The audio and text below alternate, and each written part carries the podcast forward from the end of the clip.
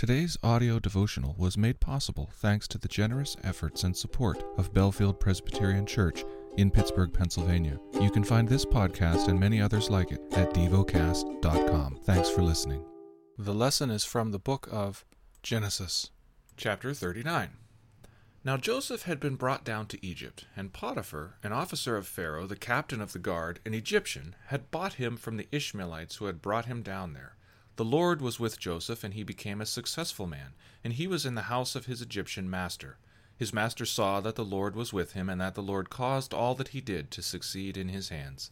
So Joseph found favor in his sight, and attended him, and he made him overseer of his house, and put him in charge of all that he had. From the time that he made him overseer in his house, and over all that he had, the Lord blessed the Egyptian's house for Joseph's sake. The blessing of the Lord was on all that he had, in house and field so he left all that he had in Joseph's charge, and because of him he had no concern about anything but the food he ate. Now Joseph was handsome in form and appearance. And after a time, his master's wife cast her eyes on Joseph and said, Lie with me. But he refused and said to his master's wife, Behold, because of me, my master has no concern about anything in the house, and he has put everything that he has in my charge. He is not greater in this house than I am, nor has he kept back anything from me except yourself, because you are his wife. How then can I do this great wickedness and sin against God? And as she spoke to Joseph day after day, he would not listen to her, to lie beside her, or to be with her. But one day, when he went into the house to do his work, and none of the men of the house was there in the house, she caught him by his garment, saying, Lie with me. But he left his garment in her hand, and fled, and got out of the house. And as soon as she saw that he had left his garment in her hand, and had fled out of the house, she called to the men of her household, and said to them, See, he has brought among us a Hebrew to laugh at us. He came in to me to lie with me, and I cried out with a loud voice. And as soon as he heard that, I lifted up my voice and cried out. He left his garments beside me, and fled, and got out of the house. Then she laid up his garment by her until his master came home.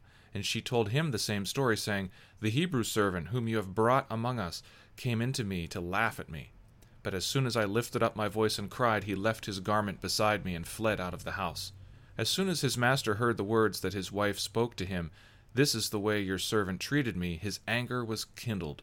And Joseph's master took him and put him into the prison, the place where the king's prisoners were confined, as he was there in prison. But the Lord was with Joseph, and showed him steadfast love, and gave him favor in the sight of the keeper of the prison. And the keeper of the prison put Joseph in charge of all the prisoners who were in the prison. Whatever was done there, he was the one who did it. The keeper of the prison paid no attention to anything that was in Joseph's charge, because the Lord was with him.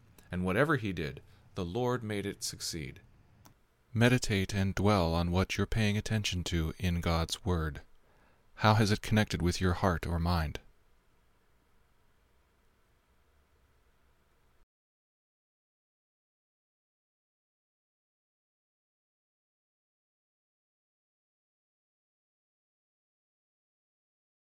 Pray to God freely about what has moved you today. Turn your thoughts to Him and enjoy His presence.